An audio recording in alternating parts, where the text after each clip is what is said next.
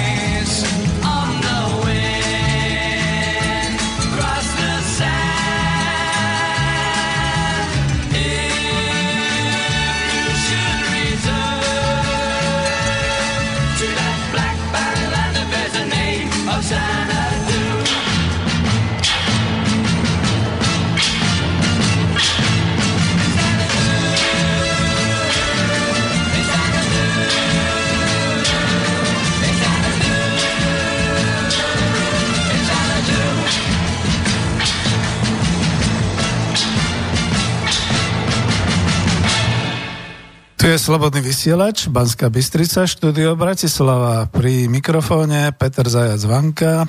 Akoby nič, vysielame ďalej reláciu Ekonomická demokracia číslo 67.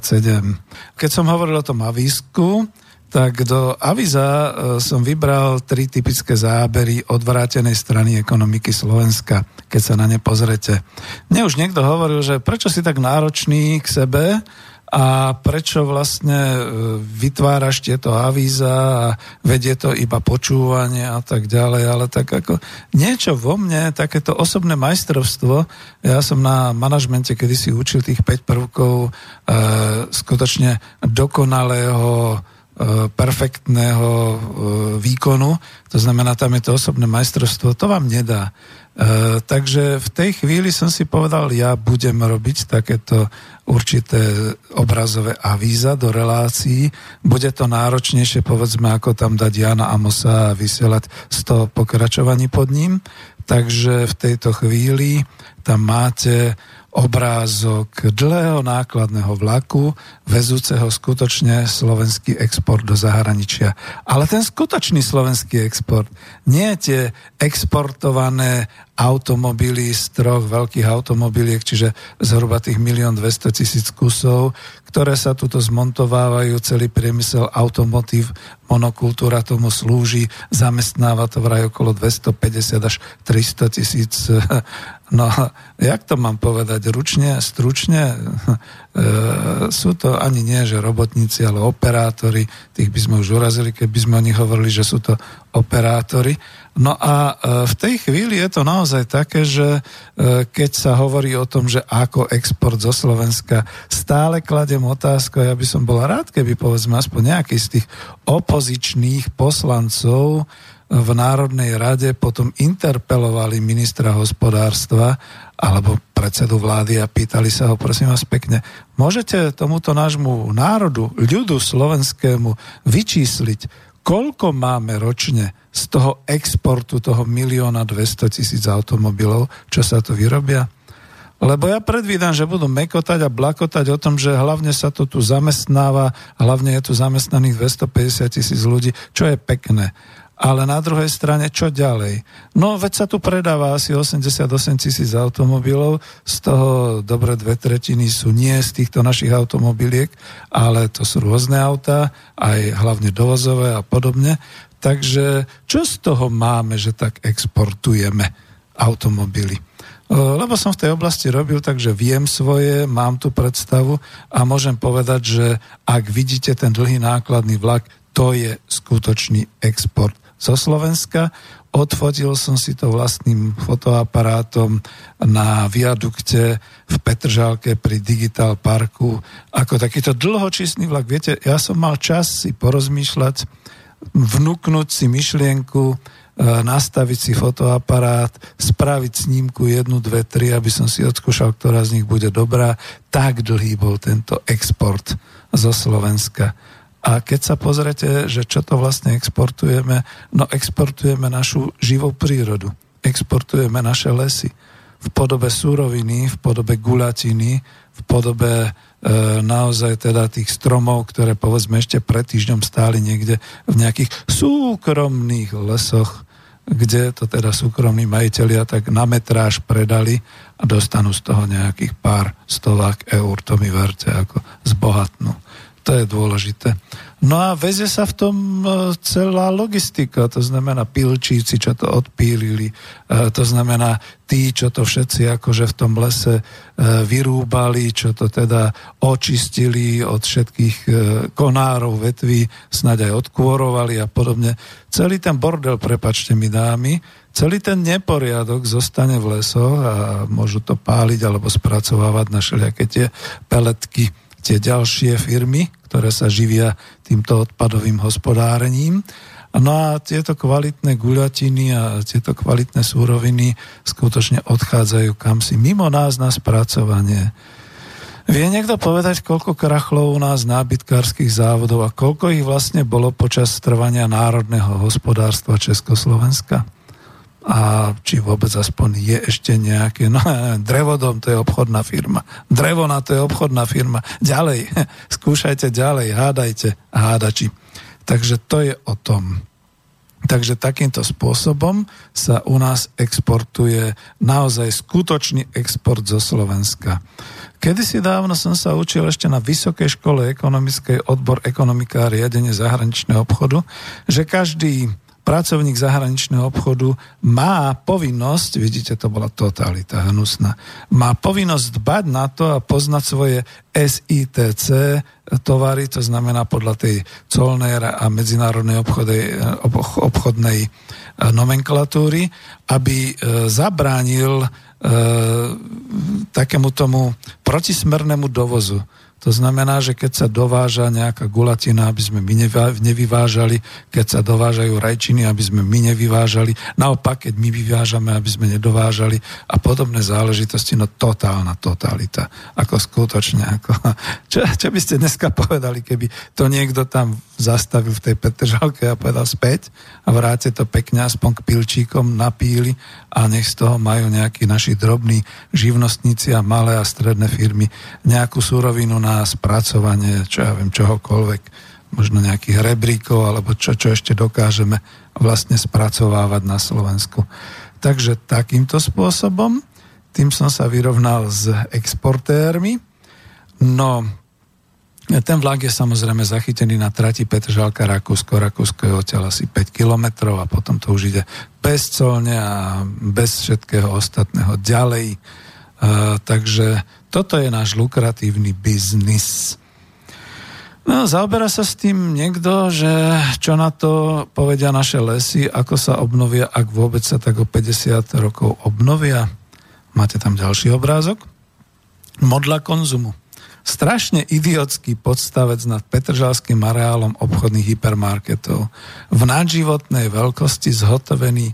No, pozrite sa tam, ako zoberte si lupu alebo zväčšite si to na iPode, urobte to tými prštíkmi, aby sa vám zväčšil ten obraz. Áno, je tam nákupný košík, vysvietený vysoko nad strechami hypermarketov v tomto nákupnom kúte Petržalky medzi Tescom, Ternom, Carrefourom, celým obchodným centrom Danubius a Lidlom. V minulosti, kedysi dávno, vraj Bratislavčania zbožňovali sochu Márie Terézie, chvíľu strpeli Gottwalda, alebo na nábreží sochu československého leva. Dnes zbožňujeme nákupný vozík. Ja som si to vôbec neuvedomoval, kým ešte dcery boli malé, že aha, tam niečo svieti a podobne. A toto umenie gíča a nevkusu človek jak si vnímal, že teda nová doba. Ale dneska to už ani nesvieti, už to len tam špatí celé to okolie a vidíte, aké je zanedbané náletové dreviny a všelijaké takéto trávy a burina, všeličo tam okolo toho je, pretože ani parkovisko tam poriadne už neslúži. Totiž likviduje sa tam jeden z tých hypermarketov. Nepoviem, aby som nebol náhodou súdne stíhaný. Likviduje sa tam jeden z hypermarketov a celé to okolie začína vyzerať presne v duchu toho, ako hovorím, že keď nemáme úspech, tak máme obrovský úpadok. Takže takto to momentálne víta návštevníkov, ktorí prichádzajú ako vodiči niekde z juhu od Rakúska, od Maďarska. No a z diaľky ešte dobre medzi zeleňou zarastenou pôsobí ruina Rusoveckého kaštieľa, keď idete tak od juhu, od Maďarska a nejdete diaľnicou.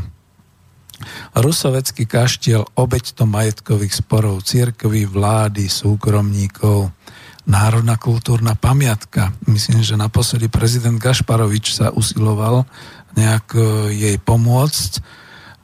Myslím, že náš súčasný prezident má proste oči pre niečo iné. Nachádza sa v areáli bývalého rímskeho opevnenia. No, teraz som múdry, že či je to Gerulata v Rusovciach. A vlastne to rímske opevnenie, to bola jedna z pevností Limes Romanus, vonkajších hraníc rímskej ríše, až potiaľ to tí Rímania došli. Samozrejme, oni prenikali aj do vnútrozemia na slovenské územie, ešte pred príchodom Slovanov. No a k tomu mám takú milú príhodu, že boli to fotiť minule dve také Číňanky, možno Japonky, Korejky, ja to tiež nerozoznám. Celé náčené, z toho ich štebotania som akurát porozumel, že aha, aké zverstvá tu tí komunisti napáchali na týchto budovách. No a nehal som ich, ako každý má právo na svoj názor, takisto ako aj my tu v Slobodnom vysielači, takže len nemá právo na nedisciplínu. Na to pozor, na to som raz. Takže ja som v tom kašteli vlastne zo spomienok si môžem skúsiť povedať, bol na tanečných koncertoch Sľuku a ja neviem, či aj Lučnica tam vystupovala a myslím, že tam bolo veľmi pekne a bolo to veľmi zdravé. Že sa to teraz rozpadá, no tak ako čo narobiť? Ale rozpadá sa toho v Bratislave viac. Nechcem byť dneska tak negatívny, ale predsa len toto môžem povedať, že rozpadá sa napríklad dolu v centre oproti tomu skvostnému a opravenému Martinskému domu a oproti tam tej makete, samozrejme synagógy, lebo to bola hrozná krivda, čo sa stala. Dnes neviem, akože kto napraví krivdy a kto ich vôbec oznámi do verejnosti, že už je zničená Apotéka San Salvatore. Táto apotéka, veľmi krásna, skvostná, kde si ešte ja pamätám, že som chodil pre lieky pre svoju mamičku, keď mamička mala možno 50, možno 60. Táto apotéka prežila všetky režimy, ale demokracii neodolala. Toľko sa o ňu potenciálni majitelia hádali a toľko právnych sporov vyvolala, že už asi 20 rokov v tej novej krásnej trhovej ére neslúži. A ja dúfam, že ten neoceniteľný, naozaj, to sa nedá povedať, ten interiér, ktorý tam bol, aký bol krásny, drevené intarzie, všetko ako vytiterkované, naozaj, bola to skutočná lekáreň z 18. storočia aj s obsahom tých jednotlivých byliniek a práškov a drevín, ktoré tam boli.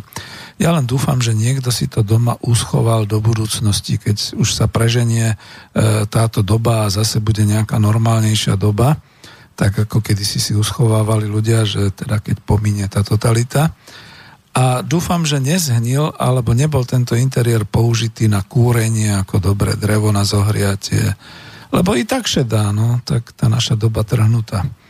Takisto ďalšie miesto v Bratislave, ktoré hnie, mali františkáni. Vinári to poznajú, je to kúštik naozaj od Mandrláku a od námestia Slovenského národného povstania, keď sa tak zatáča do tej uličky.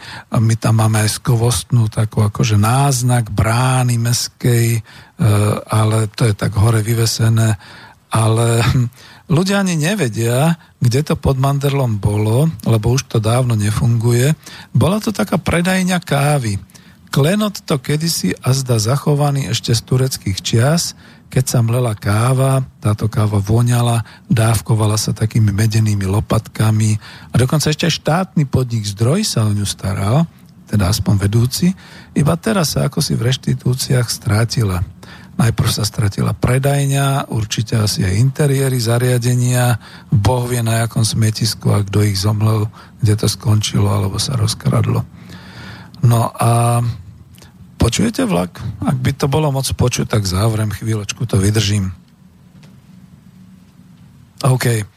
No a keď mám ešte pokračovať a dokončiť tie interiéry, mám hovoriť o zbúranom parku kultúry a oddychu v Bratislave na nábreží. Dodneska tam nič nestojí. Kde sú všetky tie sľuby tých developerov, že tam postavia a že to bude? Dneska to špatí. Keď bolo Globsek, tak som sa tak ako pitoreskne pozeral, že čo si o nás tí globsekári zo sveta povedia, keď uvidia z výšky hotela tam tie ruiny a tam tých bezďákov, čo to tam oštievajú, dámy, prepáčte, a čo sa šeli ako tam, čo si šeli, čo deje. A veď, ako ja byť teroristom, tak to tam využijem, že je tam také zburanisko nikým nestrážené a nič sa tam nedeje. A tak tam vojdem a proste si tam nejak pomôžem bojovať proti týmto globsekárom a podobne. No ale to už nahováram na zlé veci a to už tam Globsek určite nebude. Po tejto poznámke sa oni odsťahujú niekam mimo mesta. No a boli ste prípadne ešte pozrieť na atomovú kostru? Vy viete, kde je v Bratislave atomová kostra? No nielen Hirošima má takú budovu, takú vyslovene jak po atomovom výbuchu. Stojí to v Ružinove, tam, kde sa schádza Tomášikova ulica druhou ulicou, tam, kde je aj Ružinovský kultúrny dom. Je to betónový nedobytný skelet pod bývalým obchodným domom, ale z bývalého obchodného domu Ružinov z konca 80. rokov. Perfektné, to tam bolo naozaj pohyblivé schody a množstvo všelijakých obchodov a ako naozaj koncom 80. rokov to už malo svoju kvalitu. No noví majitelia sa striedali, bola tam aj Delvita, bolo tam všeličo. Jeden majiteľ dokonca aj jamu vyhlbil, ale skelet nie ani je tam sám spadnúť. Tak neviem, zás ma to tak napadá, ako dneska som taký ostrý. Nepoužijeme služby teroristov. Tie dvojičky v New Yorku, oni tak perfektne dokázali presnou demoláciou bez akýchkoľvek ďalších škôd zložiť. Nezišlo by sa to tu nejak, nesundali by nám to. No, čo na to povedať? Takže to boli asi tie tri ukážky a skúsime zase music, len neviem, či mi vyjde tá, ktorú chcem.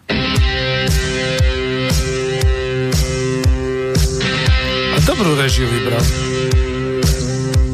Chtěl jsem mít to, co chlapi mívaj.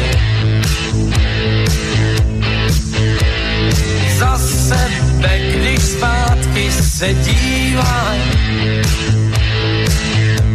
A když můžou říct, dobře jsem žil, oh.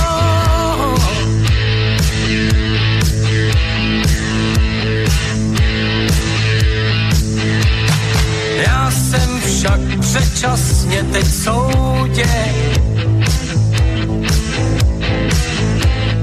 ale dal rodný svojí hroudě. Do světa jsem šel, tam kam mě táh kytary tón.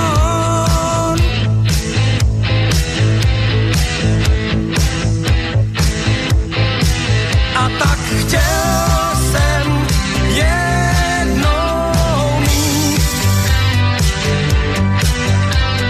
krásnej bílej dům s krásnou dívkou žít a s ní spoustu dětí mít.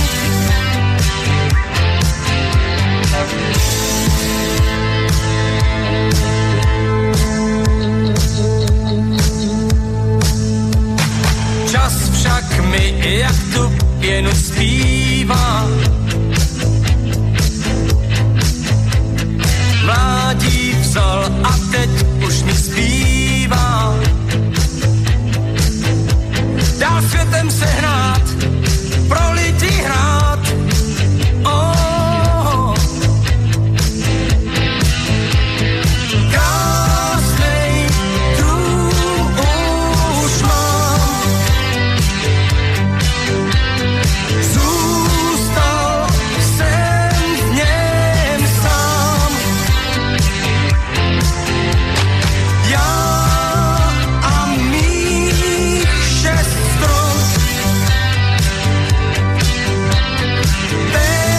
Já a mých šest strun,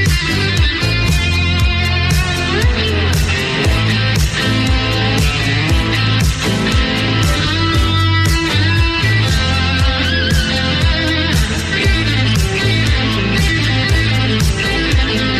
Oh. A tak chtěl jsem jednou mít krásnej bílej dům s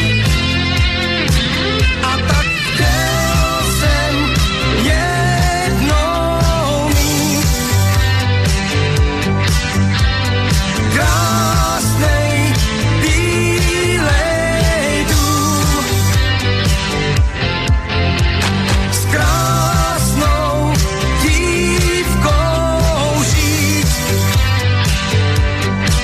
a s ní spoustu dětí mít. Krásnej dům už mám, zůstal jsem v něm sám. Já a mých šest strun, téměř prázdnej dům.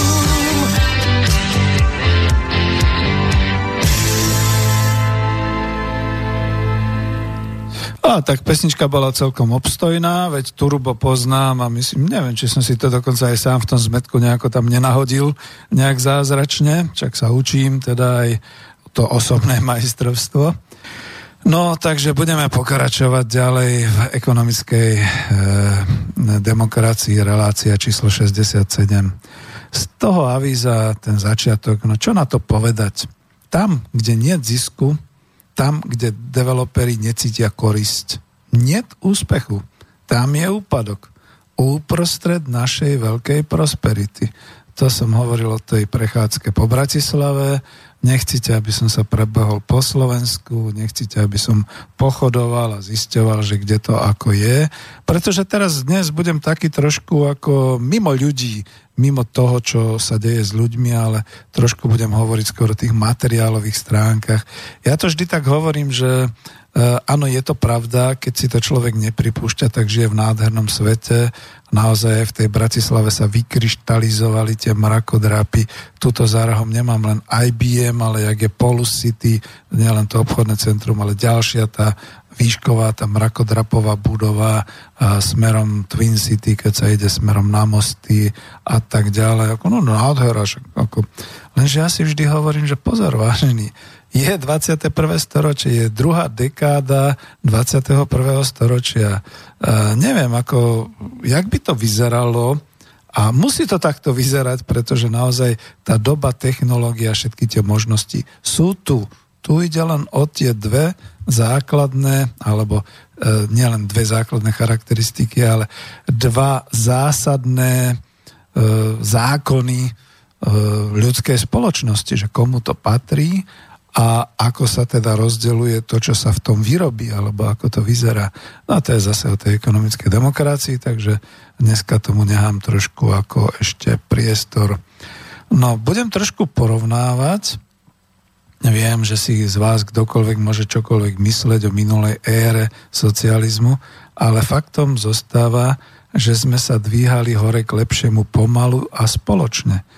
Či už to boli vtedy tie Rusovce, čo boli štátnym kaštieľom, nestáli tu mrakodrapy Digital Parku, Twin City. Protismerný dovoz, vývoz bol veľmi trestaný.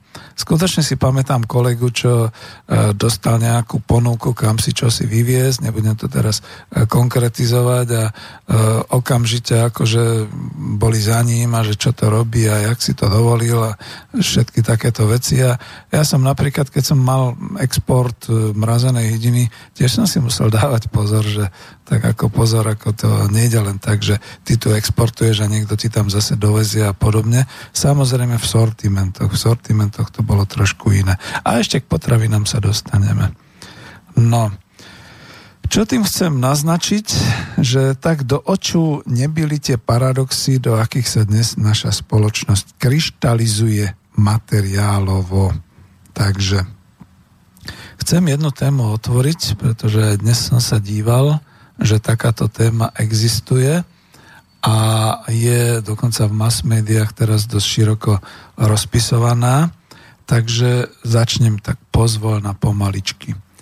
Keď som ešte ako exportér slovenských kovoobrábacích centier lietal cez Viedeň, a to už bolo teraz rok 2012-13, za zákazníkmi, šli sme raz s kolegom nazad z viedenského Švechatu z letiska cez Heimburg, to je toto taká posledná dedinka, ktorá kedysi bola ako pred železnou oponou. Dneska prekvitá to mestečko a polovica obyvateľov už je tak bohatých Slovákov, alebo aspoň tých, čo si trúfli, mali na to gule presťahovať sa do Rakúska. Možno to tam bolo aj lacnejšie ako v bohatej Bratislave, to človek nevie. Vtedy to bol všedný deň a keďže bol pracovný deň, požiadal som nášho šoféra, čo bol s nami, čo nás viezol, nech tam na pol hodinku zastaví. Mnohí to asi tam poznáte. Myslím, že poznáte to z ľudia z celého Slovenska, pretože tam stoja auta od Trebišova cez Námestovo, Dunajskú stredu, Banskú Bystricu, akékoľvek auta v tomto nákupnom kúte v Heimburgu tam stoja, poznáte to. Zastavil som sa v tom nákupnom konci pri pumpe. Tam je taká pumpa, benzín je tam vždy lacnejší ako na Slovensku. Zastavil som sa pri pumpe, že si nákupím. Písal sa rok 2013. Som Bratislavčan a v Trenčine som pracoval v tom čase. Aj som tam býval, bol som na penzióne.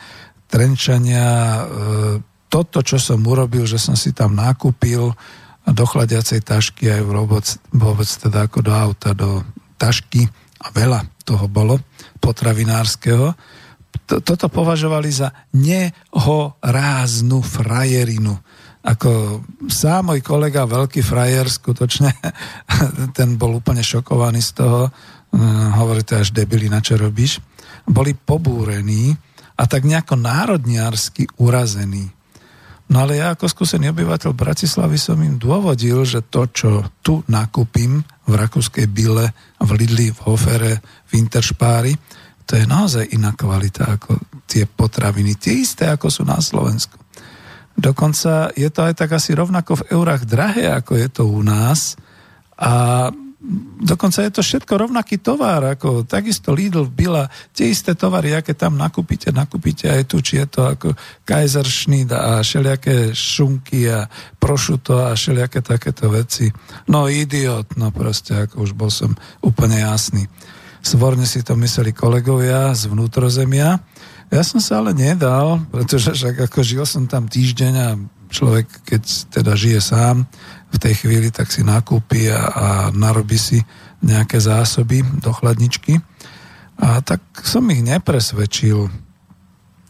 Ani tým, že syr z rejúci bol akýsi máslovejší, párky boli mäsitejšie, všetko to, čo bolo v pečeňovej konzerve, bolo naozaj takoutou paštétou, naozaj veľmi jemnou a chutnou, nebola to zmes čohosi pomletého, zbytky. Ak je to teraz, kto to v nejakom článku boli, že to boli tie zbytky hydinových separátov a všeličoho iného.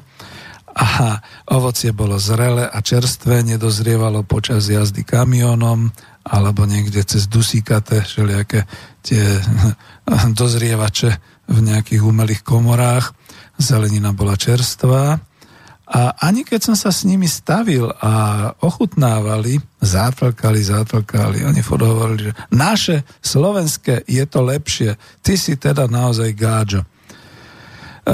Bola to ešte v nich taká hrdosť, že svet prišiel k nám, my už tu nemáme chudobné socialistické potraviny ako tie blbé špekáčky a párky a gotajskú salámu, či nebodaj diétnu salámu, tá už neexistuje. Kolegyne v práci v Trenčíne, keď sme ďalej rozvíjali potom ten náš taký spor, takú polemiku, ja som veľmi polemický človek, že? Ako, to sa nezdá, ako chlapci si už dajú pozor na budúce, keď budú meškať alebo presahovať do mojho vysielania. Kolegyne v práci v Trenčíne už mali skúsenosti s nekvalitou potravín, ktoré sa predávajú v tých našich zahraničných hypermarketoch. A však samozrejme aj v Trenčíne je Lidl a všeličo iného. A dali mi zapravdu. Jednoducho som bol za takého tvrdohlavca, ale v ich očiach som stúpol, lebo som mal prehľad. Zatiaľ čo títo moji chlapí kolegovia nikoliv. Nechtiac mám ten prehľad, pretože bývam bližšie, to mám do Heinburgu, ako napríklad na Trnavsku, do Kauflandu alebo do Lidlov niekde v Račiči, na Ostredkoch, tuto v Bratislave. A čo tým chcem povedať? Vtedy v roku 2012-13 sme len tušili, že niečo nie je v poriadku s potravinami v Európskej únii a iba jednotlivo sme sa presviečali, že to nie je dobré. Napríklad môj veľmi jemno žalúdkovo naladený kamarát, nebudem ho menovať, on sa sám spozná, keby to počúval, hovoril, že to je odpad, tie zelené banány, čo k nám vozia, tie nezrelé avokáda, tie druhej a tretej triedy balené potraviny, tie hnusné konzervy, tie údeniny, tie syry, poriadne presolené mäso a tak ďalej. A sem tam, že moje bolo zle z takýchto vecí. No a ja som si tiež vtedy hovoril, tak je mekota, no tak ako neboli sme na vojenskej službe, nevieme zjesť aj niečo, čo povedzme nás to trošku ako ponaháňa, ale ináč v poriadku. No a aha, mäso. Veď som tu už mal reláciu o škandálnom dovoze brazilského mäsa na Slovensko. 9000 tón sa sem doviezlo toho brazilského mäsa z holandskej logistiky. Vlastne prvý raz správne zasiahla vláda Slovenskej republiky a ministerka pôdohospodárstvo, ministerka Matičná, aj vedúci teda inšpektorátu potravinárskeho. No a mne sa tiež nechcelo veriť kedysi, že taká švarcvaldská šunka z nášho Lidlu dovezená zo zahraničia. Veď to je lahôdka, zahraničná lahôdka. Kým som ju neochutnal tu z Lidla Heinburg, alebo z viedenského metra, to už vám bola trošku iná kvalita. Sakra. V čom to teda je? No postupne sa to začalo pol roka po pol roku prevalovať. Pamätáte si na nebezpečné potraviny? V ktorom roku to boli tie uhorky? Dokonca bol veľký zákaz nielen dovážať, ale aj jesť uhorky.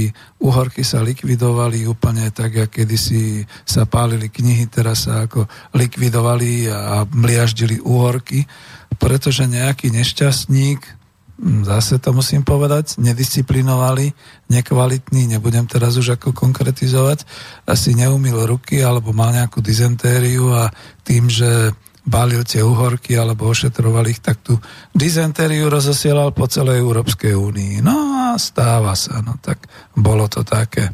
No ale to nie, to sa nemôže stať, ako v demokracii rozhodne nie, to muselo byť niečo iné, že? Takže takto to bolo. No my už dnes oficiálne vieme, že k nám dovážajú tieto zahraničné obchodné reťazce nie prvú, ale možno dobre, keby bolo druhú, ale tretiu a štvrtú kvalitatívnu kategóriu. A v zelenine, v ovoci i mese niekedy naozaj až tú štvrtú kategóriu, ktorá sa dáva skôr skrmovať hospodárskym zvieratám.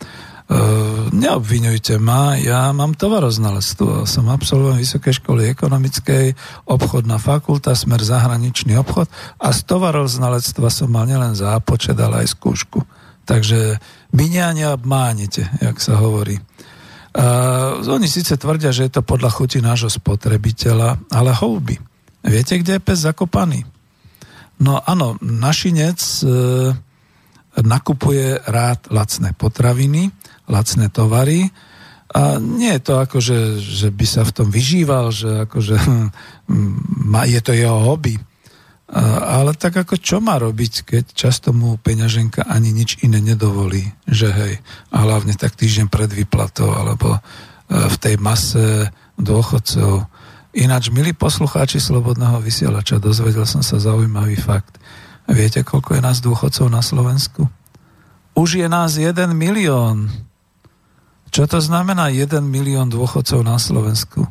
Sme tak významná politická, tak významná sociálna skupina, že my by sme mohli bourať hradné vršky aj Národnú radu Slovenskej republiky, keby sme chceli.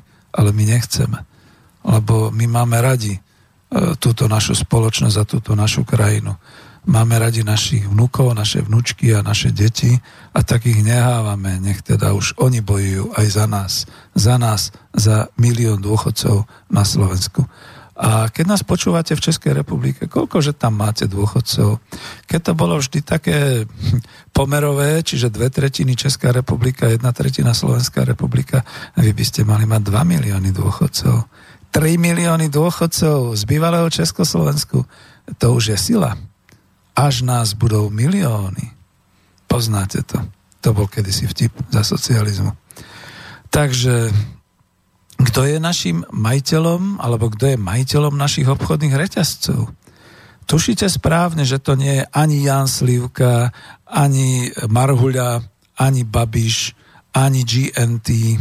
Sú to Nemecko, Taliansko, Francúzsko, Rakúske a iné korporácie, pre ktoré je tento náš supermarketový biznis hotovostný tok cez pokladne a pípanie pinkarie, to je ten radostný zvuk, ktorý radi oni počujú, pretože tadiaľ im natekajú za tú nekvalitu veľmi pekné peniaze alebo veľmi pekných objemoch. Kde to ale začalo? No ináč len odbočím jednou vetou, že ja sa tu vždy chválim tým Babišom, nic s ním nemám.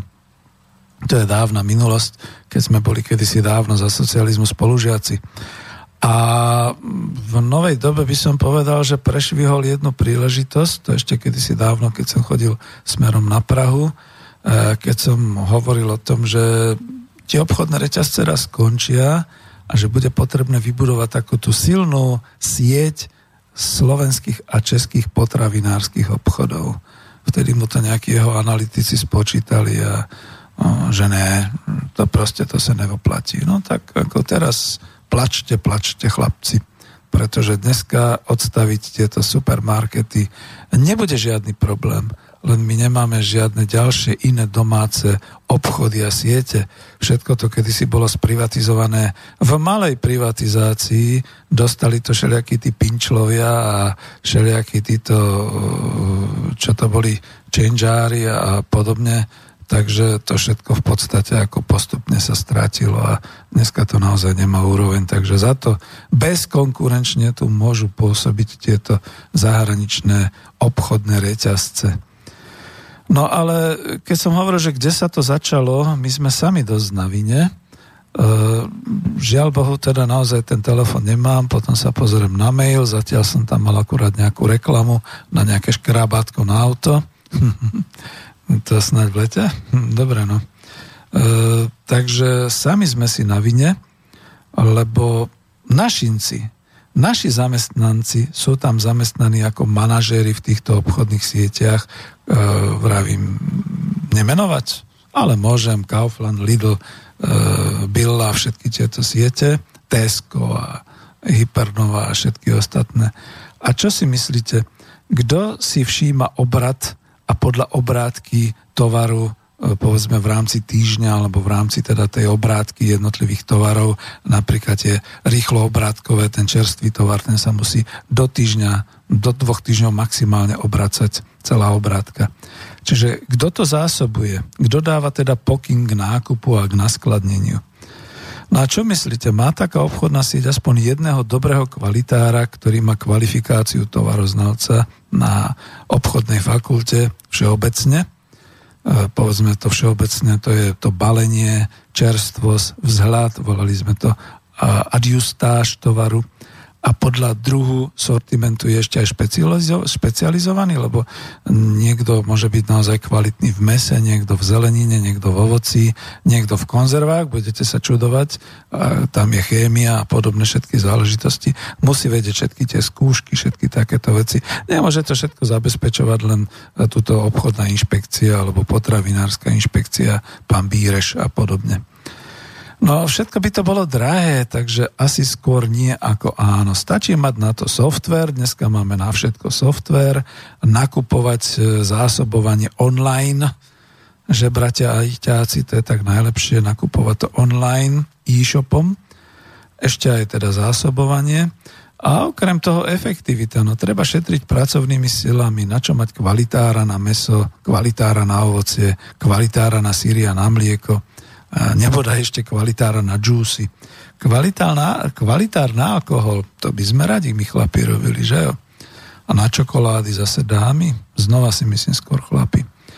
Koľkokrát sa vám už stalo, že veru ani predavačky v obchode nevedia, čo predávajú, a ak, tak maximálne sa vyznajú, ktorým smerom vás poslať, keď sa opýtate za tým sortimentom. No oni možno majú lepší zrak ako vy, tak si to pozrú, že tam je napísané mäso, mlieko a podobne.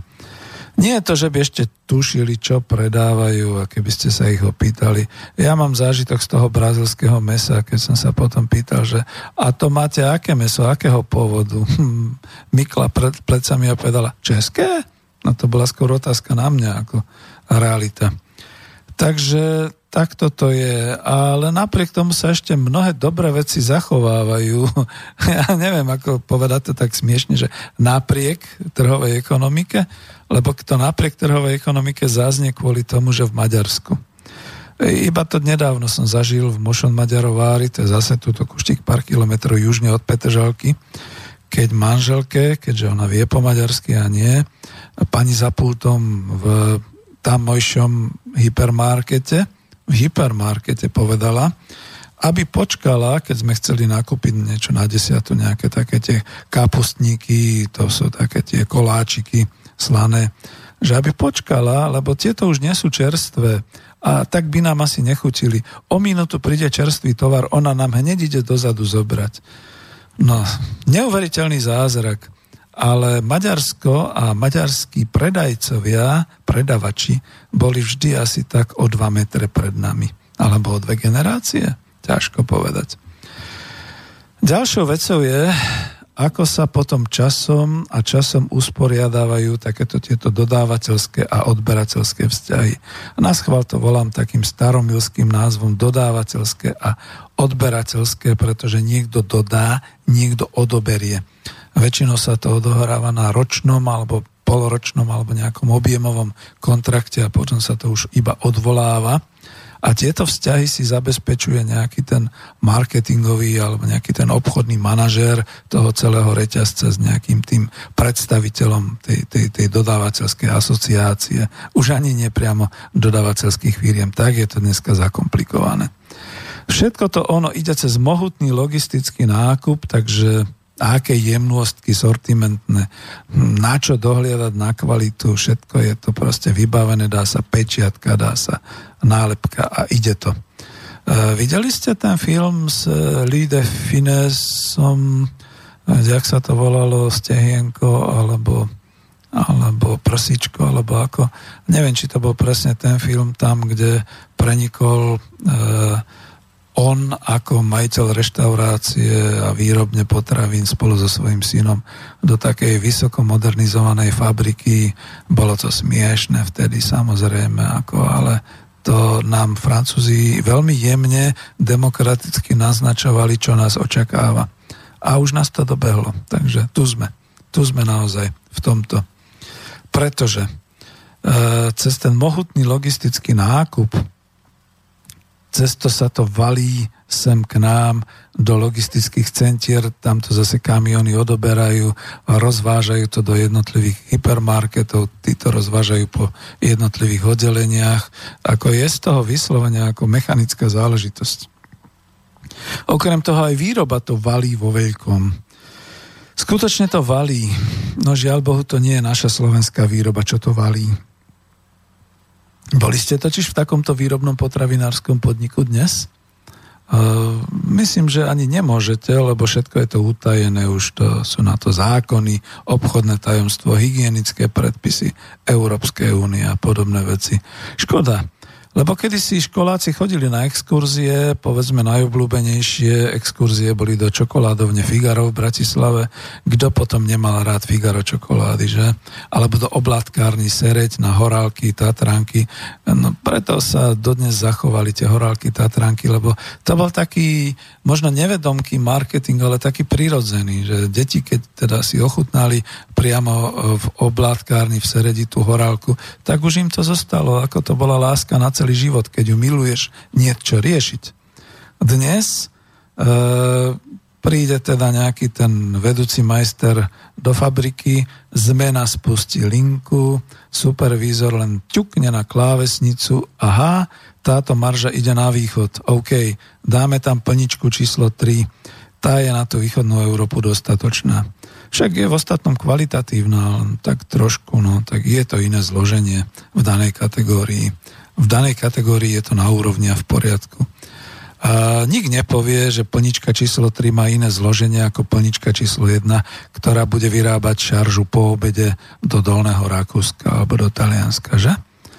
A rovnaký obal, rovnaké nadpisy v 3, 4, 5 rečiach, rovnaký IAN kód, čiže EAN kód európsky, aj s nadpisom vyrobené v Európskej únii, ale iný obsah, iné zloženie. Povedzme naozaj, zaujímavé to môže byť pri plničke párkov, pri plničke Nutelly. Počuli ste, že Nutella na Slovensku a v Čechách to je žbrnda oproti tej Nutelle, čo dostanete tuto 10 kilometrov za našimi hranicami. Pri krájaní syrov v nekonečnom páse a pri plnení mlieka podobné záležitosti. No hovorím dlho, ale vravím, to je zase tá výhoda, že nemám telefon, asi ani nikto nepíše a ja už som sa dobre ukludnil od tej mojich nedisciplinovaných kolegov, takže môžem pokračovať ďalej. No, toto teda bola taká eurokomunálna kritika, keby to bolo možné, že eurokomunálna. Samozrejme, tým pádom odtiaľto zo Slobodného vysielača Banska Bystrica pozdravujem pána premiéra a slovenskú vládu. Ja už dúfam, že konečne prelomíme medzi sebou bariéry a prídete nám povedať, ako to teda chcete zorganizovať, aby sme teda mali zdravé slovenské potraviny, lebo od toho som tu v ekonomických reláciách, že toto nie je o politike, toto je o nás. Tuto tu by sa o tom dalo hovoriť. No, možno to bude embargovaním niektorých tovarov a možno prísnejšou kontrolou už na hraniciach Slovenska a možno vo výrobných európskych závodoch. Ja by som sa tam kľudne hlásil, však vravím, že mám tovaroznalectvo a ešte som zdravý, takže môžem prerušiť svoj predčasný dôchodok a ísť pracovať ako taký inšpektor, veď som robil inšpektora na pneumatiky a tak ďalej, tak si nájdem aj nejakú takúto podľa tovaroznalectva nejakú svoju sortiment potravinársky a podobne. A myslím to vážne, že ako treba naozaj chodiť do tých európskych závodoch, keď sa kedysi kontrolovali zbrane, otvorené nebo a Varšavská zmluva a NATO si navzájom ako pozerali do nohavičiek, tak to urobme aj teraz s potravinami a s tovarmi. Poďte, nech je naozaj nejaká možnosť chodiť do tých výrob a pozor, nedať sa ogabať presne tým spôsobom, že toto je plnička 3, toto je plnička 1. Všetko musia byť rovnaké náplne a všetko musí byť rovnako spúšťané. Nepustiť sem na Slovensko žiadnu nekvalitu, žiadny menejcenný tovar. Konečne by sa v prípade embarga uplatnila vlastná výroba a tu mám aj svoju predstavu v rámci aj toho samotného projektu alebo smeru ekonomickej demokracie, rozvinúť živnostnícke, malé a stredné podnikanie, farmy, družstva, ktoré by boli dotované zo štátneho rozpočtu, vytvorili by sa na to nejaké fondy v úvodzovkách, ja by som to nazval Kiska fondy, keby pán prezident dovolil takéto fondy rozvinúť, tak ako sa pomáha zahraničným investorom na Slovensku. Veď my si to zaslúžime, ide o naše žalúdky. A ide o žalúdky nás, 1 milióna dôchodcov, vašich voličov, ale tých voličov je na Slovensku viac, čiže o všetkých voličov v Slovenskej republike. Dlho hovorím a teraz si dám zase z režie, ktorú mi tu zanehali. Snad to bude pekné, lebo toto poznám, tak dáme pesničku.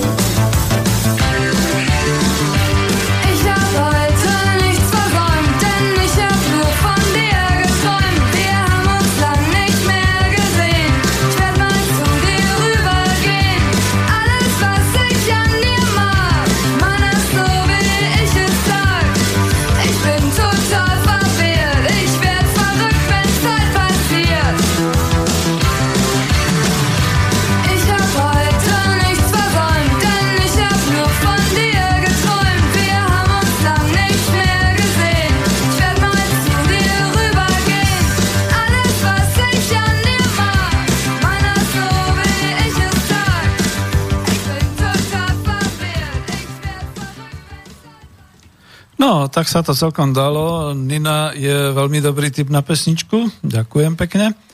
A som potešený, že okrem reklamy na škrabátko mi prišlo aj niečo iné, čo môžem uviesť. A mám teda mailík z otázky na štúdio. Karol píše, takže vás pozdravím, Karol, a ďakujem. Aký máte názor na to, že kedy sa zobudia konečne z tohto ekonomického spánku naše deti? Naše deti, ktoré podľahli mamonu peňazí, ktoré sú im podhazované. A či si budú vedomé, že im zoberú aj majetok ich rodičov, ktorý sme potichu nadobudli za tej nenávidenej minulosti, ktorú sme pokojne prežili, a dodnes žijú tieto naše deti aj z našej podstaty. Sme ročník 53, pozdravuje Karol. Veľmi pekne ďakujem a pozdravujem. Ono je to tak, že samozrejme už sa zobúzajú. Pred pár rokmi, keby ste niekde vo verejnosti hovorili o niektorých veciach, tak by vás možno aj mladí ukrižovali, pretože naozaj to bola taká doba, dnes sa to pomaly uvoľňuje a skutočne to prechádza takou určitou takým preklopením, prelomením, ja tomu hovorím paradigmatickou zmenou, čiže zmenou názoru a zmenou zmýšľania, pretože je to momentálne už po 28 rokoch história, ktorá sa dá vysledovať a dá sa teda ako povedať pozor, je to zlé, nie je to dobré. Predovšetkým samozrejme, že či už to bolo naschvál, alebo to bolo náhodne, jak sa hovorí, náhoda býva blbá, skutočne sa to tak rozbilo, že dnes sme naozaj všetci takí individualisti. Dokonca nedávno som sa bavil, že najhoršie je to po rodinách, pretože práve v rodinách nastal ten taký, proste ľudia sa hádajú o mamon, ľudia sa hádajú o dedičstva, hádajú sa o to, o ono, závidia si navzájom platy a všetky takéto veci. A nie je to s tým, ani niektorí kričia, že to je z toho socializmu, to nám také zmyšľanie nezostalo. Práve naopak, vtedy také nebolo. A keď bolo, boli to naozaj také tie, doslova poviem, maloburžoázne prežitky, tak sa to nazývalo.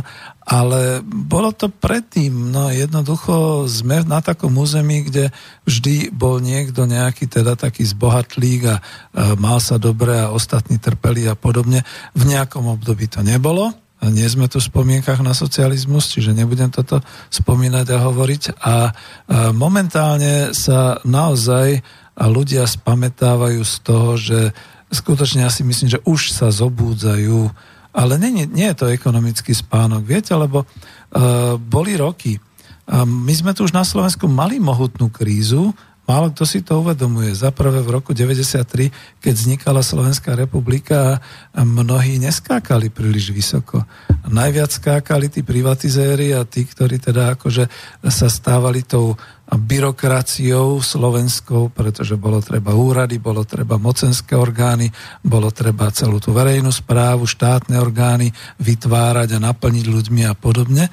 Veľmi tvrdá ekonomická kríza dopadla na Slovensku v roku 98-99, keď naše banky nezvládli toľko tých privatizačných rozdávaní, ktoré boli, a nesplácaných dlhov a mafie, ktoré vznikali, a všetky takéto veci.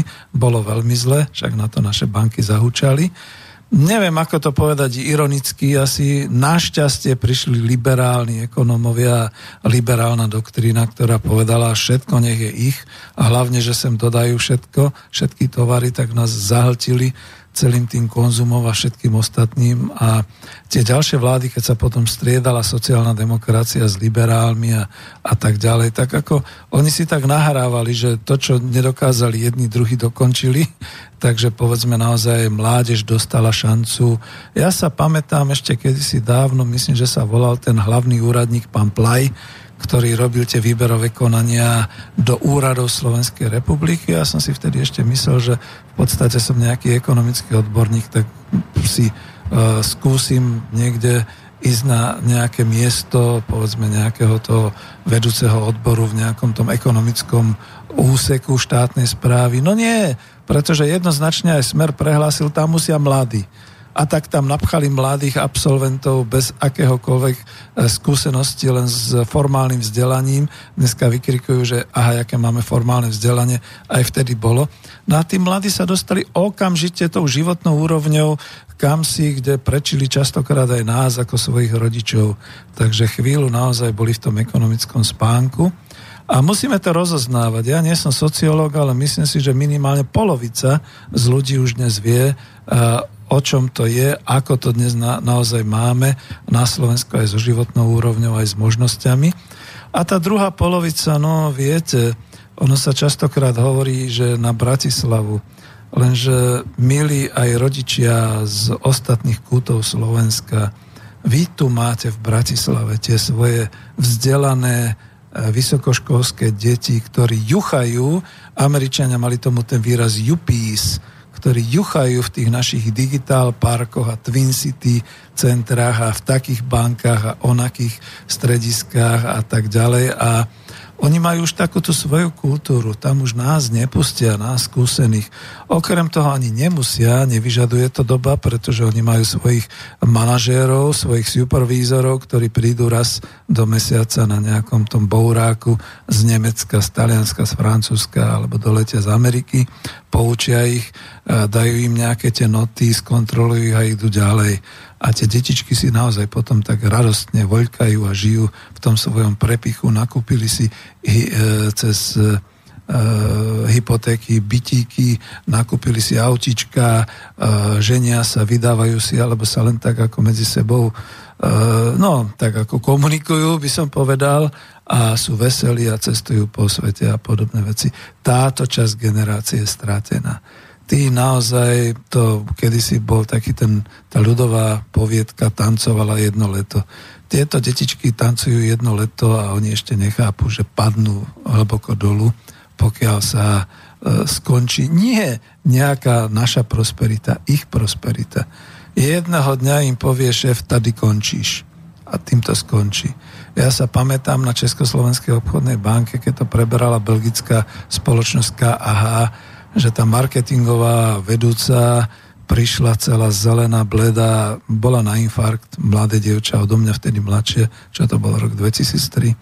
Totiž to hrozilo jej vyhodenie a jej manželovi vyhodenie. Oni mali hypotéku, čakali dieťa, všetky takéto veci. No tragédia. Lenže osobná tragédia. Akože každý si to potom tak berie k sebe. Čiže to, dali ste veľmi dobrú otázku, na ktorú by sa dalo skutočne ešte filozofovať veľmi dlho. Žiaľ, škoda, že nie je telefón. Druhá časť otázky je, že či si budú vedomé, že im zoberú majetok ich rodičov. Už ho zobrali. Veď tým majetkom našich rodičov bolo všetko toto. Celá táto verejná správa, celé toto celospoločenské vlastníctvo, národné bohatstvo, lesy, hory, Tatry, kúpele, všetko, na čo len ukážete prstom, alebo kam sa len pozrete, alebo čo chcete, aj naše potraviny a tak ďalej. A to je to. Teraz naozaj to už ide na podstatu. Už nám neberú len súčasnosť, ale berú nám aj budúcnosť. Dobre, my sme už často dôchodcovia. Keď hovoríte ročník 53, tak áno, na dôchodku. Ale aj zdravie, aj všetky takéto veci. No a to je to, že či si to uvedomujú. Možno si to už ani neuvedomia. To je tá najväčšia tragédia. Ako niekedy je to stratená generácia, ale našťastie máme druhú polovicu generácie, ktorá sa už zobudila. Ako poznám minimálne jedného veľmi sympatického mladého chalana, ktorý bol veľký naivka možno a idealista, aj čo sa týka lavice a všetkých týchto revolučných hnutí, ktorý nakoniec zistil, že aj s vysokou školou ide pracovať, tuším, na železnicu a prežíva tam svoj osud robotníka a pomaly zisťuje, o čom je táto doba. On to vždy hlásal, ale teraz to vidí naplno. A toto, ale viete čo, ja to ani tým našim mladým neželám. To nie je dobré riešenie. Dobré riešenie je vtedy, keď vieme, že máme zázemie, že ešte jak to povedať, ako tak povedal by som až básnicky, ešte sa tu nekáca v našich lesoch.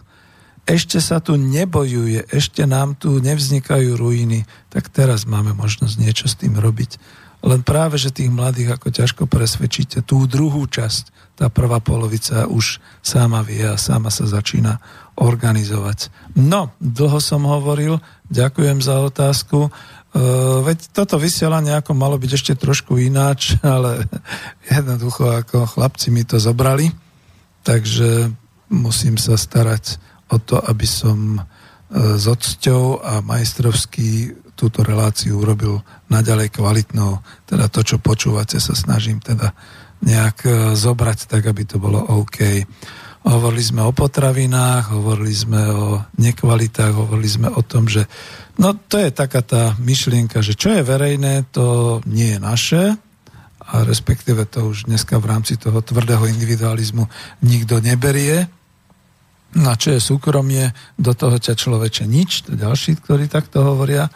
Takže tu je to nebezpečie, že keby sa niečo naozaj dialo, páči sa mi v poslednej dobe, ako sa ozývajú ľudia a povedzme pod dojmom toho extrémistického, ako v úvodzovkách extrémistického smerovania k nejakým tým ozbrojencom a k nejakej tej civilnej obrane sa zobúdza aj štátna správa a zobúdzajú sa aj politici a zistujú, že ak by niečo sa stalo u nás také, nejaká klimatická katastrofa, zemetrasenie, čokoľvek ďalšie, my sme odpísaní, lebo my tu už nevieme nič, my tu nemáme nič.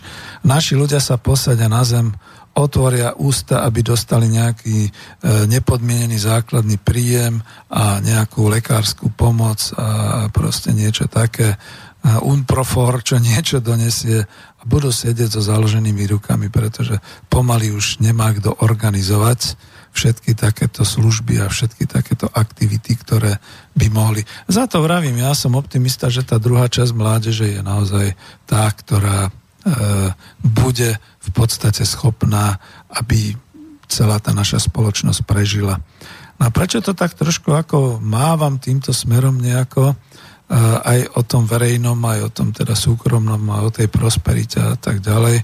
Lebo ja som si tu pôvodne pripravil pre vás, pretože je to ešte stále v rámci ekonomickej demokracie takéto povídanie o spoločenskej spotrebe, ale nie z nejakého politického hľadiska, nie z nejakého spomínania na minulosť a podobne, ale o tom, že je to určitý systém ekonomických nástrojov, ktoré sa nedajú dnes použiť v súkromnom podniku. Hlavne nie vtedy, keď majiteľ je niekde hodne ďaleko za hranicami a odčerpáva od nás vlastne tie svoje zisky alebo tie svoje príjmy, ktoré má nejakým transferovým spôsobom.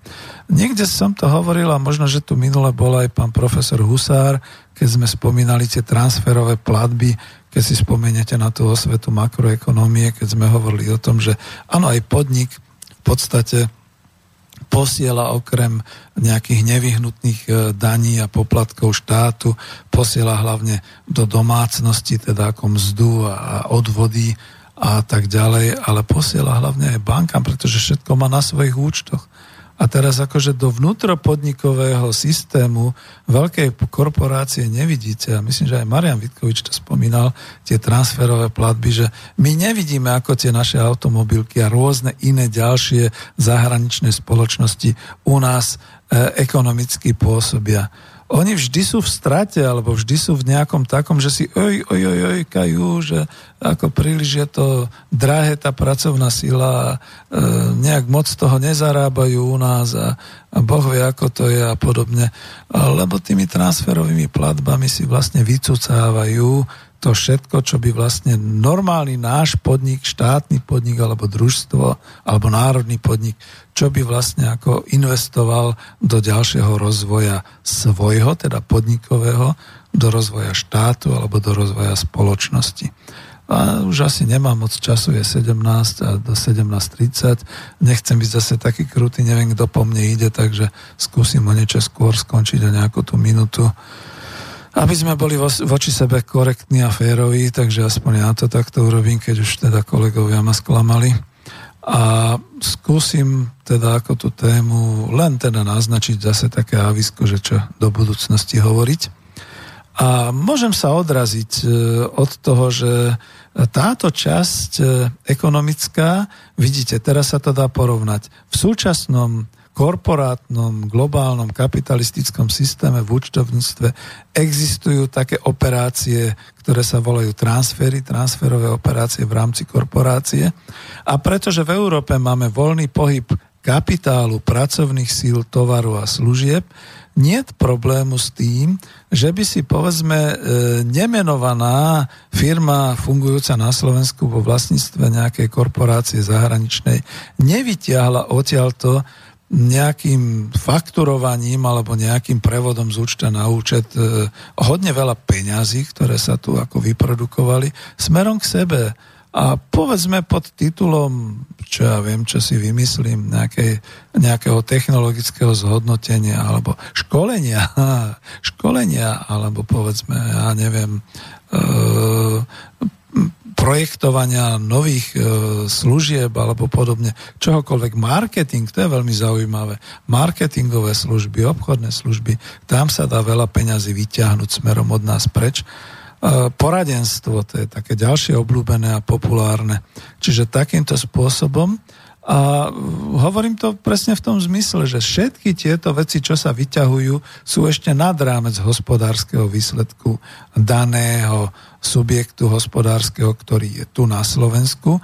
Dúfam, že je to osoba zahraničná so sídlom tej fabriky tu, alebo teda so sídlom toho hospodárskeho subjektu tu, a teda nám platí aspoň nejaké poplatky, platí za zamestnancov samozrejme všetky dane, odvody, to je tá cena práce, ktorá sa zdá im byť vysoká, a povedzme platia aj nejaké dane, no buďme korektní, že snáď niekto aj tie dane platí. Alebo však ako ináč by potom mohli ministri financií jasať nad tým, jak sa máme dobre. Čiže takýmto spôsobom. Čiže to je ešte nad to všetko. Čiže až keď skončí hospodársky výsledok, keď sa zúčtujú všetky náklady, keď sa rozpíšu všetky platby tam, kam je potrebné, potom zostane ten zisk po zdanení, a tento čistý zisk po zdanení sa môže odvádzať alebo rozdeliť. No a pretože sú to zahraniční majitelia, zahraničné korporácie, tak sa ten zisk rozdeľuje asi tak, že poznáte ten kreslený film Kocúr v čižmách, Lajmon. Čiže vždy si berú 2, 3 viac a tu zostáva len to jedno. A navyše, keďže naše liberálne vlády boli také milučké k zahraničným investorom, aj k tunajším domácim podnikateľom, že nezdaňujú dividendy, čiže nezdaňujú podiely na zisku. Treba to povedať tým slovenským slovom, lebo ľudia tomu nerozumejú. Nezdaňujú sa podiely na zisku. To znamená, ak je nejaký Chong Hill Ulm alebo nejaký Franz Marz niekde v zahraničí majiteľom cenných papierov nejakej tej korporácie, ktorá má tu na Slovensku produkčnú jednotku, tak zisky, podiely zo ziskov odchádzajú odtiaľto nezdanené smerom k ním. Ak si to náhodou holandská vláda zdaní, to je ich problém. Ak si to zdaní nejaká nemecká vláda alebo čínska vláda, to je už ich problém, že ako to zoptimalizujú, ako to dajú. Ale my im dávame dvere otvorené. S Bohom, priatelia, príďte zás. Takže takýmto spôsobom. A plus ďalšia vec, ktorá tam je, že samozrejme ani toto nezdaňujeme, a potom tie všetky náklady, pretože sú to v nákladoch, tie všetky transferové platby, o tých ani nevieme, čiže možno naozaj musí prísť nejaká daňová kobra alebo nejaká supervízia účtovnícka, ktorá by ich skontrolovala. Mimochodom, tak mi napadá, že ministerstvo financií, mám tam zo pár takých známych, kedysi dávno lavičiarov, dneska už asi nie sú lavičiari, neviem, ktorí by mohli, povedzme, v Slobodnom vysielači povyprávať o tom, ako vlastne štát, Slovenská republika a vláda kontroluje a má prehľad o všetkých týchto účtovníckych záležitostiach týchto zahraničných firiem. Alebo stačí, keď dostanú takú peknú brožovanú výročnú správu od nejakej tej firmy, akciová spoločnosť, výročná správa za rok 2016, aký sme krásni, aký sme milí. Naozaj to stačí? No a teraz tá druhá vec, tá druhá minca, a je to naozaj iba taký kúštik, pretože naozaj ten čas nejak príliš nemám k takému rozvinutiu témy. tie podniky, ktoré kedysi boli, ja ich tu nebudem menovať, že socialistické podniky, národné podniky a družstevný celý sektor a tak ďalej, tie samozrejme mali tvrdú kontrolu nad sebou, totalita, hnusná, jasné, bolo treba, kontrola korunou, všetko sa kontrolovalo. Ale to neuveríte, že oni mali zo zákona umožnené, aby vytvárali fondy, z ktorých mohli platiť do vlastného podnikového prostredia a to počúvajte, to by som musel dať. Ináč je to z knihy Coop Industria, takže neviem, či to teraz nájdem, v tom zmetku som si to asi niekde neotvoril ešte. Práve to bol ten systém spoločenskej spotreby. To znamená, že boli fondy, v ktorých teda národný podnik alebo družstvo si mohli do toho fondu účelovo dávať peniaze na šport, vzdelávanie, kultúru, zdravotníctvo, školstvo, technické výskumy, ale myslím teda skôr akože, čo to boli tie vedecko-technické spoločnosti, na akúkoľvek spolkovú činnosť, keď to teda malo nejaký zmysel a nejaké takéto veci. Na toto všetko. Z týchto peňazí sa nakupovali podnikové autobusy na zájazdy, nakupovali sa zájazdy. Z týchto peňazí nakoniec žilo aj to ROH, kde som teda v nejakých tých spomienkach na socializmus hovoril o tých zájazdoch do Bulharska a dokonca celých areáloch, ktoré boli tam niekde a podobne. Z týchto peňazí sa udržiavali, povedzme, naozaj také tie všetky aktivity z väzarmu a všelijaká takáto záležitosť, hobby a všetky takéto veci. No a z tých toto všetko boli také tie peniaze. Možno to len skrátko poviem, naozaj to tu nenájdem teraz, aký to bol zákon, alebo podobne. A ono to malo ten význam, že ten podnik nebol iba orientovaný čiste na zisk, na návratnosť vloženého kapitálu, ako je to dneska. Ten podnik bol naozaj orientovaný na služby spoločnosti. A keď už nie na služby spoločnosti celkovo, lebo aj dane dosť vysoké odvádzal, samozrejme 40 a 50%, 45% alebo koľko to bolo, tiež si musím naštudovať. Ale tie vnútropodnikové fondy zo zákona zostávali a mohli sa čerpať, mohli sa používať. Veď okrem iného, keď už si človek na to spomenie, stabilizačné podnikové byty. Stabilizačné v tom zmysle, že naozaj, keď mladý prišiel do práce a potreboval jeho profesiu, tu nebolo nikdy, že teplé miestečko a podobne. Tam bolo jednoznačne povedané, potrebujeme túto profesiu. Keď potrebujeme túto profesiu, vypíšeme inzerát, aj vtedy sa dávali inzeráty, vypíšeme inzerát a na tento inzerát podložíme ho to stabilizačným bytom. No, mali sme na to. Podniky na to mali. Takisto naozaj tie rekreačné strediska, všetky takéto veci. Ale to ja nechcem velebiť minulosť. Ja chcem len inšpirovať, že dnes, keby bola nejaká prosperujúca, a snáď je nejaká prosperujúca firma, akciová spoločnosť na Slovensku, kde povedzme naozaj tí majitelia by si povedali, tak to je tá moja naivita. Tak dosť bolo už toho bohatnutia, tak teraz dáme zarobiť aj našim zamestnancom. Ale nie, že dáme zarobiť, lebo už toto je takéto priblblé slovičko. Teraz umožníme, aby sa naši ľudia tu na Slovensku mali dobre. Vytvorím tieto fondy, lebo môžem. To nie je zakázané, to je iba v tom, že to nie je ošetrené zákonom a samozrejme, že tým pádom bude mať nižšie tie zisky, poznanení a takéto veci, ale to sú, no neviem, či práve, že to nie je tak kruto urobené, že vlastne všetky tieto veci dneska môžu ísť až po zdanení zo zisku, čiže tam by sa im vytvárali vysoké dane. Máte pravdu niekto, kto by so mnou chcel polemizovať? Na to momentálne tá sústava účtová daňová nie je takto konštruovaná. Ale mohli by sa tie fondy vytvárať a v podstate slovenská firma môže naplňať tieto fondy pre naše potreby. To znamená, keď... Ja poviem taký príklad, aj keď naozaj ten IMET AKE, slovenská firma, alebo aspoň sa tvárila IMET AKE Bratislava, akciová spoločnosť, myslím, že so slovenskými vlastníkmi, Pán Boh vám daj dobrého zdravia a dúfam, že váš obchodný riaditeľ už je dávno niekde inde, alebo ste ho vyhodili, že ste zistili, že je neschopný.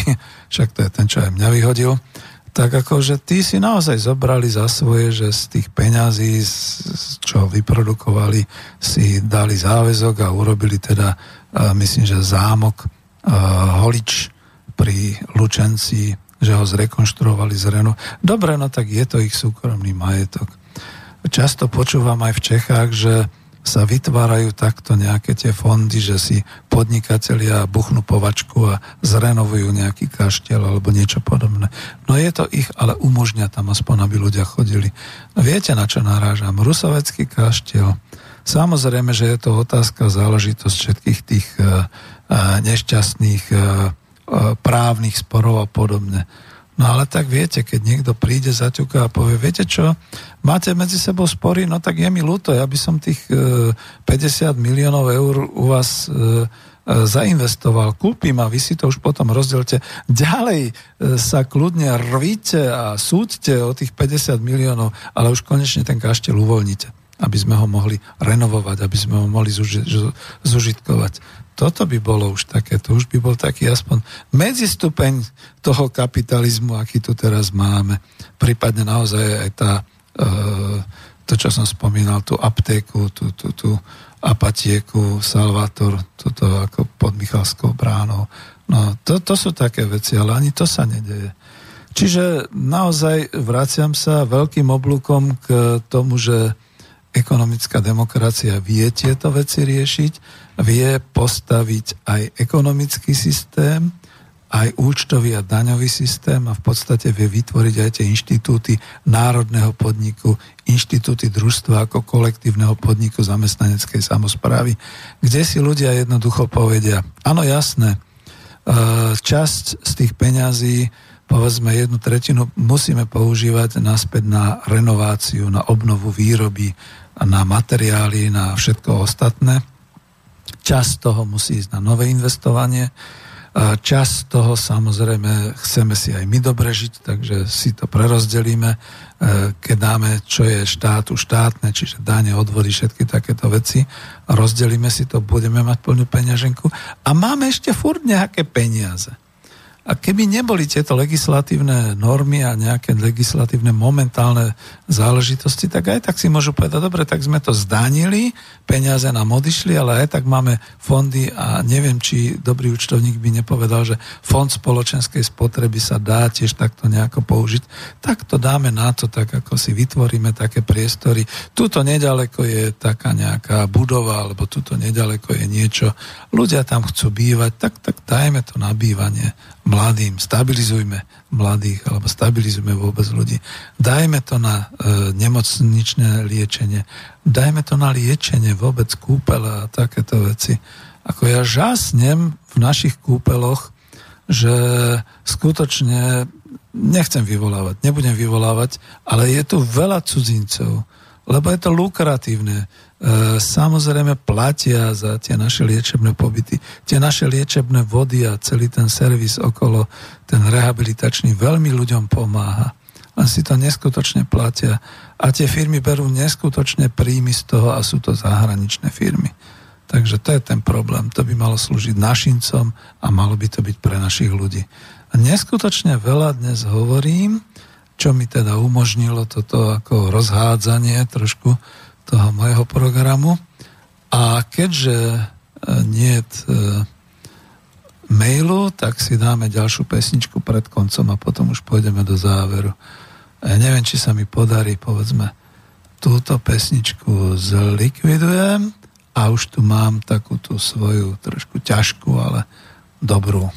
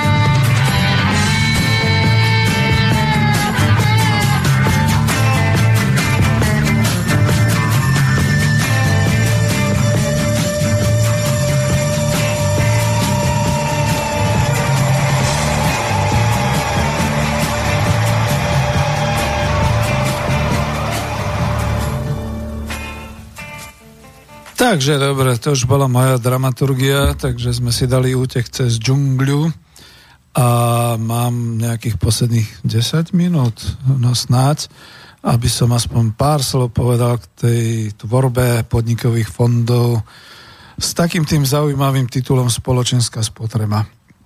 Skutočne budem skúmať ako ekonóm v tejto chvíli, kde sú, aké sú paragrafy, ako to vyzerá prípadne aj vo svete, pretože keď tuto mali reláciu chlapci o Baťovi a o baťovskom systéme a podobných veciach, veď z toho celého, z tej tradícii československého štátu vychádzali aj tieto myšlienky o tom usporiadaní, že podnik je vlastne určitá hospodárska produkčná entita, ktorá pôsobí síce navonok tým, že vyrába, produkuje, trží a teda robí z toho zisky, ale zároveň pôsobí v tom svojom prostredí. Niečo podobné, čo dneska mladí môžu počuť pod tým názvom CSR, čiže teda tá Corporate Social Responsibility, čiže taká tá zodpovednosť spoločenská korporácie a oni to majú pod nejakými tými, robia sa charitu a čačičky, mačičky vymýšľajú a podobné veci. Ale toto bolo veľmi vážne, pretože i Renault, i Baťa, i, ja neviem, Mercedes-Benz, jak sa volala fabrika, Daimler-Benz a podobne.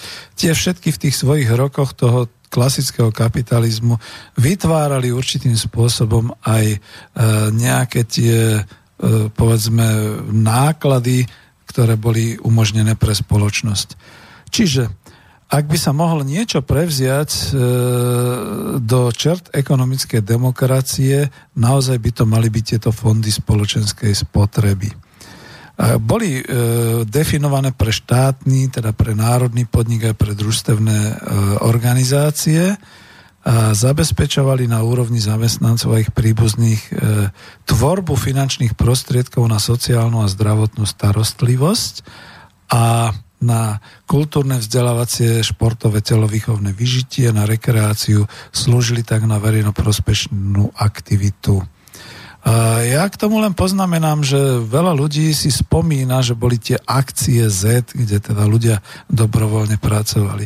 No ľudia síce dobrovoľne pracovali a značením si upravovali okolie, malovali a vytvárali všelijaké nové priečelia, chodníky a podobné veci. A ten materiál a tie nástroje k tomu, to všetko vlastne niekto dodával. To nebolo zadarmo, samozrejme. To znamená, že to niekto musel zaplatiť a to boli podniky a to bolo častokrát z tých fondov spoločenskej spotreby. Viete si predstaviť, že by dneska nejaký ten majiteľ SROčky pustil peniaze, čo len v zime na niekoľko pluhov alebo proste aspoň na tie lopaty a aspoň aby navaril vínečko, aby odhrabali po tej jeho ulici sneh, tú kalamitu a tak ďalej.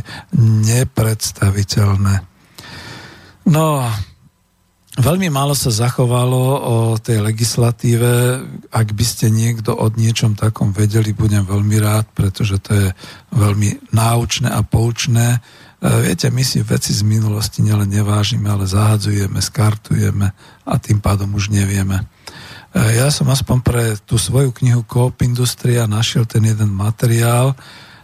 Je to v kapitole 10.3 v Coop Industrii, kde ešte... Minister financií Československej socialistickej republiky Václav Klaus z januára 1990 vydal vyhlášku číslo 211 z roku 1989, to bola vyhláška federálneho ministra financií o financovaní niektorých zariadení spoločenskej spotreby a niektorých činností. Počúvajte pozorne, že Federálne ministerstvo financií vtedy podľa paragrafu 72 zákona 88 z roku 88 zbierky o štátnom podniku touto vyhláškou určilo druhy zariadení podnikovej spoločenskej spotreby a druhy činnosti financovaných z Fondu rozvoja a z nákladov štátnych podnikov, podnikov zahraničného obchodu, Združení pre zahraničný obchod, bank a sporiteľní, ako aj štátnych peňažných ústavov, poisťovní a tak ďalej. Táto vyhláška vstúpila žiaľ do platnosti k 1. januáru 1990 ako jedno zo systémových opatrení nového hospodárskeho programu celej tej novej sústavy, ktorá mala začať 1. januárom, kde teda ako vzorom malo byť JZD Agrokombinát Slušovice a ten jeho spôsob hospodárenia. Toto všetko malo byť. V knižke, no už tu nemám čas toľko, v knižke mám potom rozpísané, že na čo to malo všetko slúžiť, financovať. Naozaj je to tam zevidované, že boli zariadenia cestovného ruchu, rekreačné zariadenia, zdravotnícke zariadenia, nákupné stredisko, kultúrne stredisko, vzdelávacie zariadenia, vedecko-technická spoločnosť, všetky takéto veci, ktoré sa z toho financovali. A viete, ja asi poviem už len ten záver, že dnes sa to všetko zdá za to potom tým liberálnym ekonomom, že to bolo neefektívne. Že ale čo máte neefektívneho na tom, že to tvoríte pre vlastných ľudí, vaši vlastní ľudia tam pracujú a tak ďalej. Viete, prečo je to dnes neefektívne? Tým asi končím, nebudem to nejak moc rozvíjať ďalej. Dnes sme sa dostali do situácie, keď zahraničný investor zainvestuje na našej pôde, vytvorí tu nejaké technologické montovne, lebo však nič iné to nie je, dobre zamestná nejakých našich ľudí, vyciciava od nich vedomosti, aj pracovnú schopnosť a silu, platí im dosť málo, 4-krát menej ako v iných častiach Európy. A to si ešte môžeme gratulovať, lebo v Bulharsku je to 10-krát menej. A prípadne, keď nenájde do toho svojho profilu práce, ktorú potrebuje, ľudí tuto z nášho okolia, tak si ich začína dovážať autobusmi, vlákmi, možno aj lietadlami z iných krajín a tým pádom vytvára na pôde, na našej pôde Slovenskej republiky akési cudzie neznáme teleso, o ktorom vy dovnútra nevidíte vôbec nič, neviete, ako sa tam čo deje, Používa, povedzme, našu vodu. Profesor Peter Stanek to pekne povedal, že my si nevieme predstaviť, ako sa lacno naša voda využíva. Koľko vody vlastne stojí výroba takého jedného automobilu. V porovnaní s tým by vlastne my sme mohli sa kúpať celý rok zadarmo a neplatiť nič za vodu, keď sa to takto zoberie. No a toto všetko sa deje vlastne na našom území. A samozrejme pod týmito zákonmi, účtovými, daňovými a všetkými ostatnými, ktorí sme prijali, je úplne nemožné, aby nejaký takýto produkčný hospodársky subjekt púšťal nejaké peniaze smerom do verejných zdrojov, okrem charity. Naozaj, chvála Bohu, máme pána prezidenta, ktorý dokáže neskutočne dobre, ako dobrý anjel, charitatívne veci zabezpečiť. Za to je aj strýko Sörös z Maďarska, ktorého už ani tam nechcú, ktorý dokázal tieto charitatívne veci robiť. No a vidíte, ako sa tie charitatívne veci zvrhli, na čo sa to dneska všetko používa. Čiže iba tam, ale ináč striktne sa dbá na ROI, čiže na návratnosť kapitálu, a to je najdôležitejšie. A v prípade, že sa nastane nejaká logistická porucha, ako to ináč nazvať, logistická porucha, že v tom našom štáte, v tej našej krajine sa zdvihnú dane, alebo že proste sa príjme nejaká legislatíva, tak ten náš celý zahraničný investor sa zdvihne, ako keby ste to videli na nejakom tom obrovskom vrtuľníku a odletí niekam ďalej. To je tá hypermobilita, o ktorej hovoril aj profesor Schweikart o globálnom kapitalizme, že je hypermobilný. Takže toto je to nebezpečie. A toto všetko by sme nemuseli mať, keby sme mali vlastné podniky. Ja napriek tomu, že som lavičar, už dneska pripúšťam aj to, majme aspoň naše štátne podniky. Skúsme vyrobiť nejaké naše národné podniky, ktoré by dbali a držali naše národné bohatstvo, náš národný majetok a udržiavali ho nejakým spôsobom. A dajme iniciatívu dolu ľuďom, aby si naozaj živnostníci mohli robiť svoje družstvá, aby si spolu začali vytvárať nejaké tie kruhy, aby sa im dobre žilo a prosperovalo. A potom, aby sme prosperovali všetci. Lúčim sa s vami, milí poslucháči. Ďakujem, že ste ma počúvali. A skúsim ešte raz dať túto pesničku, neviem, či už náhodou nebola, ale sa mi tu objavila, takže nech sa páči. Dovidenia a ďakujem.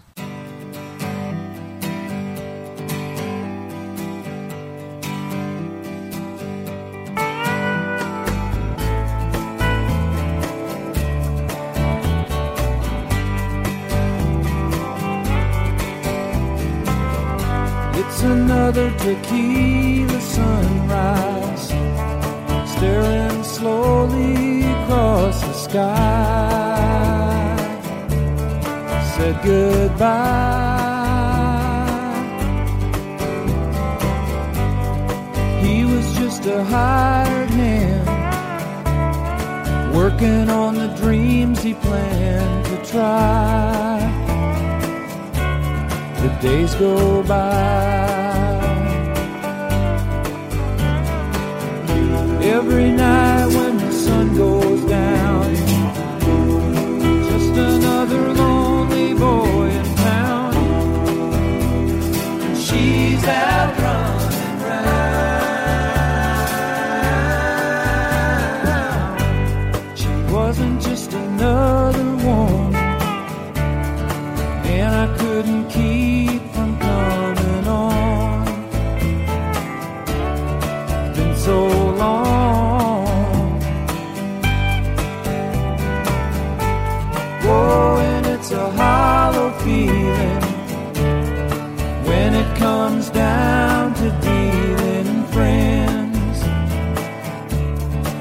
Never ends.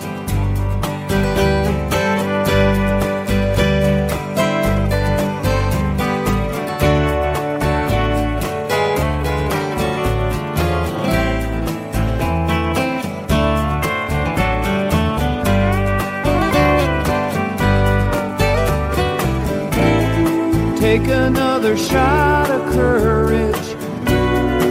Wonder why the light never come.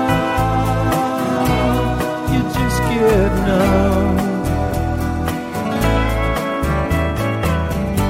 It's another tequila sunrise. This old world still looks the same. Another friend.